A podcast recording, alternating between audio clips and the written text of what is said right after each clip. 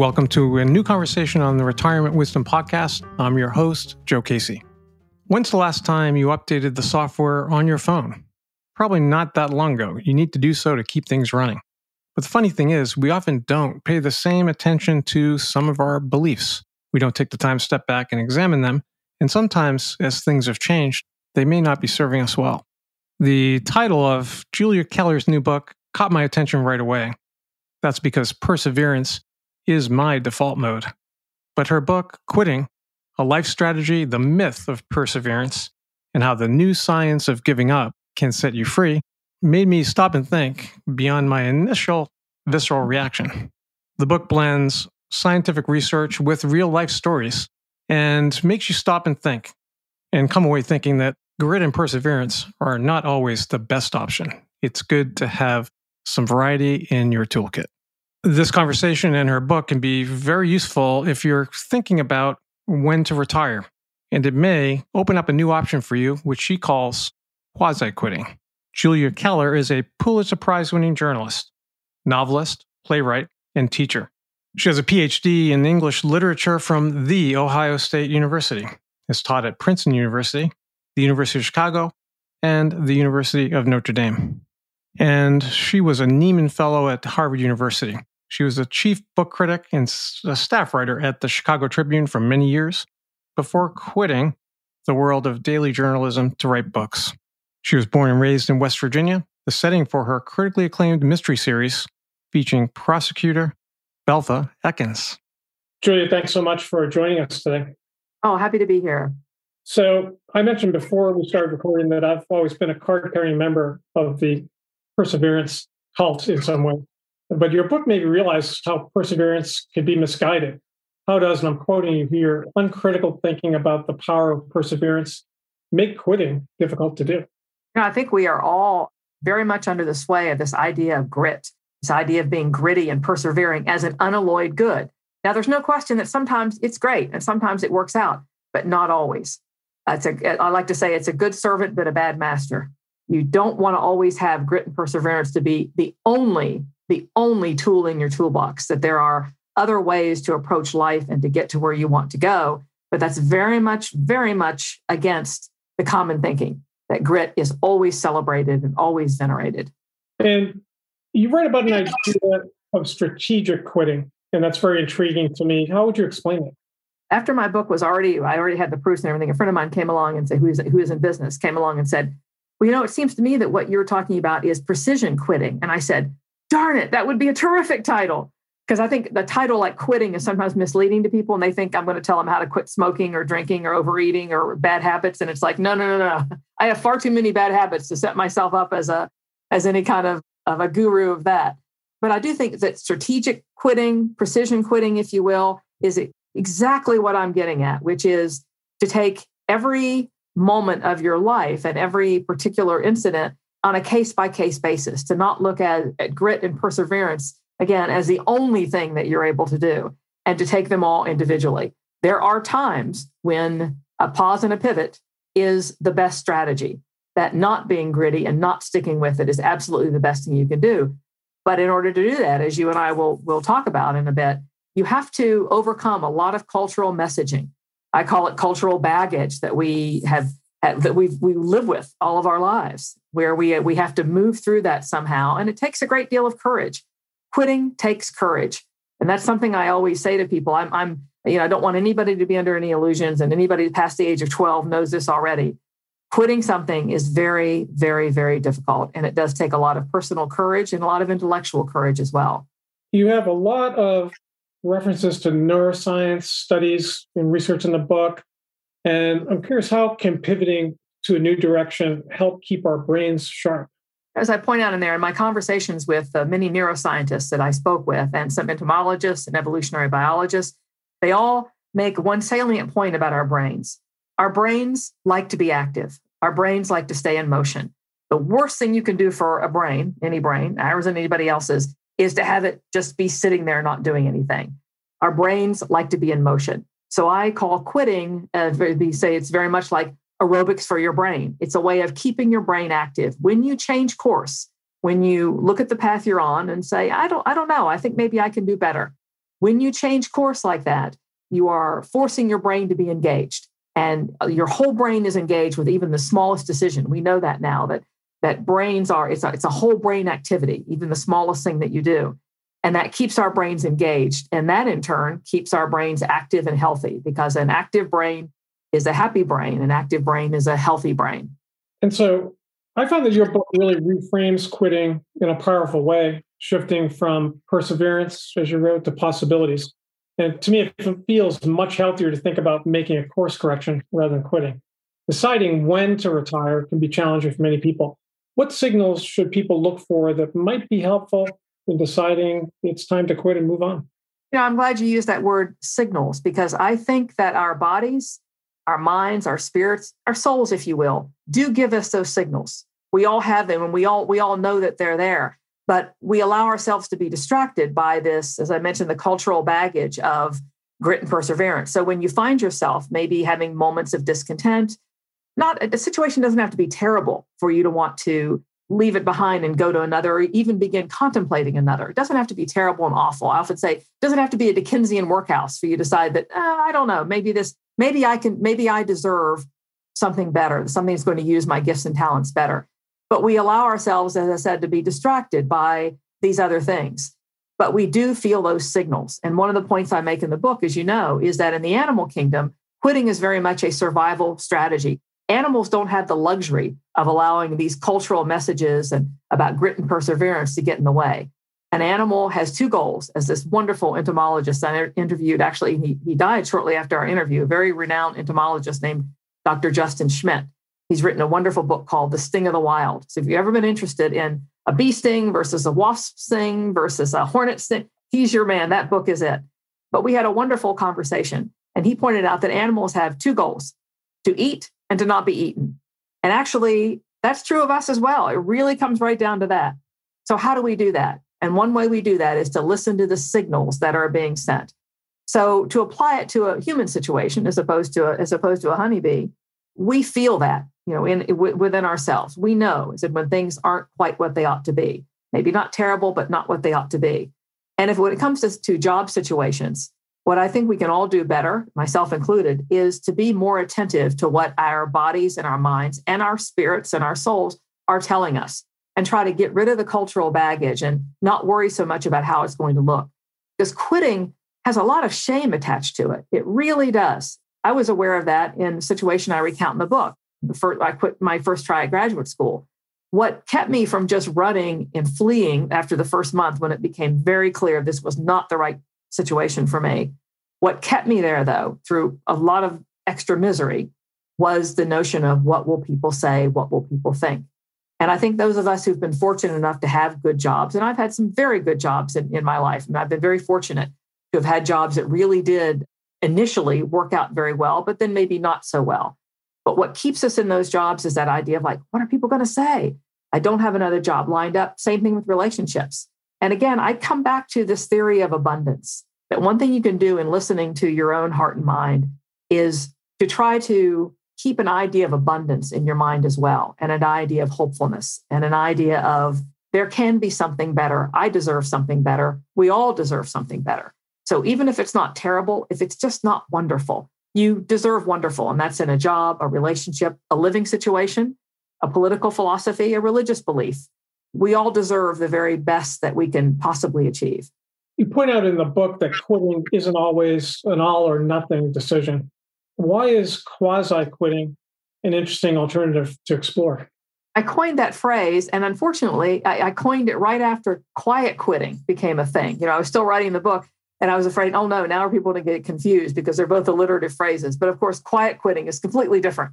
To me, that's just thievery. That just means that you're that you're getting paid for a job you're not doing, and you're trying to slide around so the boss won't notice that you're asleep at your desk which seems like that seems like a kind of a death in life to me you know not not doing the best job you can. But quasi quitting is something different. I think of it as a rheostat dial like on the for a lighting system. You can either have a toggle switch up or down on or off but i much prefer the idea of a rheostat dial quasi quitting you don't have to quit everything all at once. You can change your situation in increments in small gradations and see if you can't make it closer to your own liking. I give some examples in the book of I think some athletes have done that.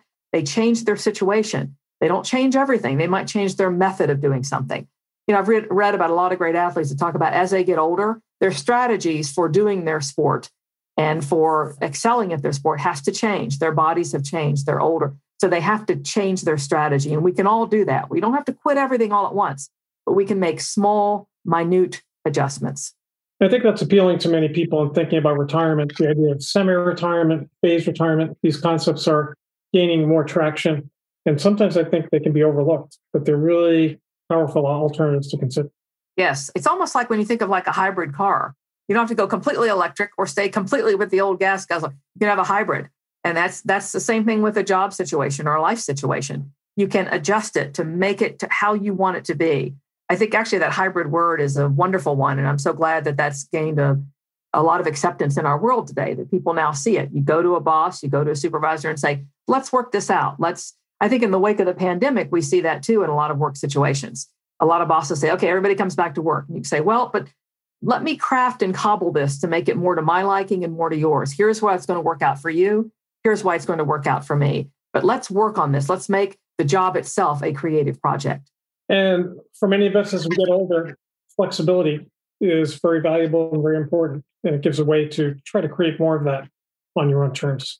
Yes, flexibility in jobs and in limbs. I've discovered. yes, right. Yes. Uh, balance and flexibilities. I, you know, I find these analogs to the physical world actually be quite true. I mean, we have to work harder at it, but we can all feel also when we're losing a little bit of it too. And we know we need to kind of readjust ourselves and, and recalibrate our bodies as well as our spirits. So you mentioned your experience, first experience in grad school, which culminated in you ultimately later getting your PhD at Ohio State. But I was wondering if you could also share another personal experience where quitting turned out to be the right choice for you, even though it may have been difficult in the moment. Yeah, there, like everybody, there are jobs that I have quit. And when I look back, the, the jobs that I quit when I was younger, my main regret wasn't the quitting of the job, but the way that I did it. You know, when you're young, you're kind of heedless and sometimes even a bit rude. I mean, I would never quit a job now without giving adequate notice, but I did that a couple of times. I mean, maybe we're allowed to do that. maybe we're allowed to do it when we're young. A few times we get a then we get a mulligan. It's like, all right, try that again and let's do it a little better, a little more with a little more maturity and a little more responsibility. But other than jobs and relationships, I also always want to emphasize that when I speak of quitting, I don't just mean jobs and relationships. Those are the easy ones your profession, your marriage, your friendships. There are other kinds of quitting that we do that certainly I've been glad about. Politically, I have changed completely. And as I, you know, I don't, it doesn't really matter from what to what, nobody cares, but except me. But I will say that it was difficult. And now I look back and I see what I used to think, and here I am now. And I would hope that I would even perhaps change back another time. I mean, I love that notion of always being in motion. We know that being in motion is much preferable to being sedentary. So for me, it's been political philosophy, but probably the number one thing that I have changed and I'm and that I'm very glad that I have, and I'm very grateful for having had the opportunity to do so. I come from sort of a cynical family, and, and that sounds kind of, but there's a kind of a, oh, I don't know, this idea that cynicism is equated with being smart that if you're too happy and optimistic and goofy almost, it means that you must be stupid. So I've had to really, really kind of fight my way through the thicket of that thinking because I don't think it serves you at all. I don't think there's anything goofy or silly about being optimistic. In fact, I think it's the only way to live. So for me, the, the biggest thing I've had to quit is this idea somehow that there isn't an abundance out there, that there's only a limited amount of everything. And if you get it, Joe, I'm not going to get it. It's like this that that zero sum game. And it's a very kind of insidiously appealing philosophy. That's the thing that I've quit as an adult that I'm probably most proud of. And I think has definitely made the biggest difference in my life. Totally different mindset. And the other mindset really fuels kind of a competitive view and an aggressive view and may lead from moving from something like critical thinking, which is positive, to cynicism, which maybe takes it too far. Exactly right. And, and certainly competition is great. I love competition. I mean, no one who enjoys sports can say they don't like competition. And I love good, healthy, fair competition.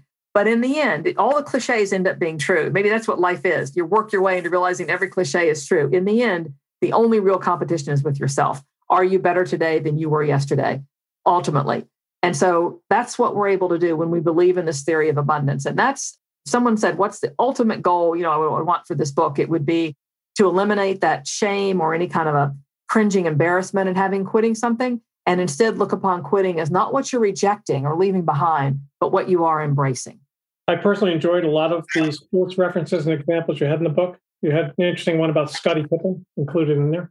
Yes, he got that. He the unfortunate moniker of quitting Pippen because in one game he had a little fit of pique. I mean, so did Thurman Thomas, Buffalo Bills, great running back. We all remember the famous Super Bowl when he just basically sulked and end up maybe costing them the game. There are all these examples we have of athletes, I think, because one of the great things about sports is it's this brightly lit arena in which we can see everything about life kind of played out in front of us. I love the line in uh, Joyce Carol Oates' novel when she says, Boxing is life speeded up.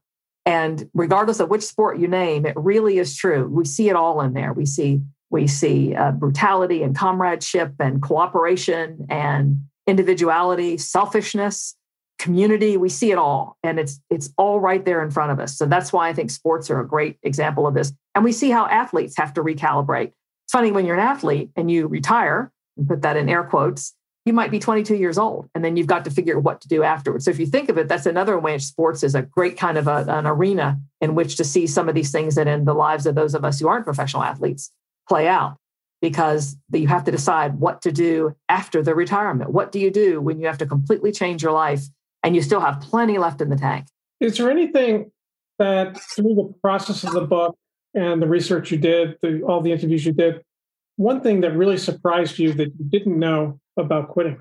Oh, absolutely. I had no idea when I went and started interviewing. I interviewed 150, 200 people for the book, from, from research scientists to just regular people, ordinary people, to find out their quitting stories because everyone has one. What completely astonished me was the fact that the vast preponderance of people had greater regret for the things that they didn't quit but felt they should have than for the things they did. I was quite certain that I would hear a lot of stories about, oh, if I if I just hadn't quit this particular job or that schooling or that relationship, not at all. Not at all. For the vast, vast, vast number of people, it was I stayed too long. I wished I had listened to the signals. I wished I had listen to my own heart and mind. And I wish I had made that change earlier. I feel I wasted some time, but I was afraid. I was afraid. There were a few times in the book from the get go where you mentioned the word love. And one last question How can quitting be an act of love, even if it breaks someone else's heart?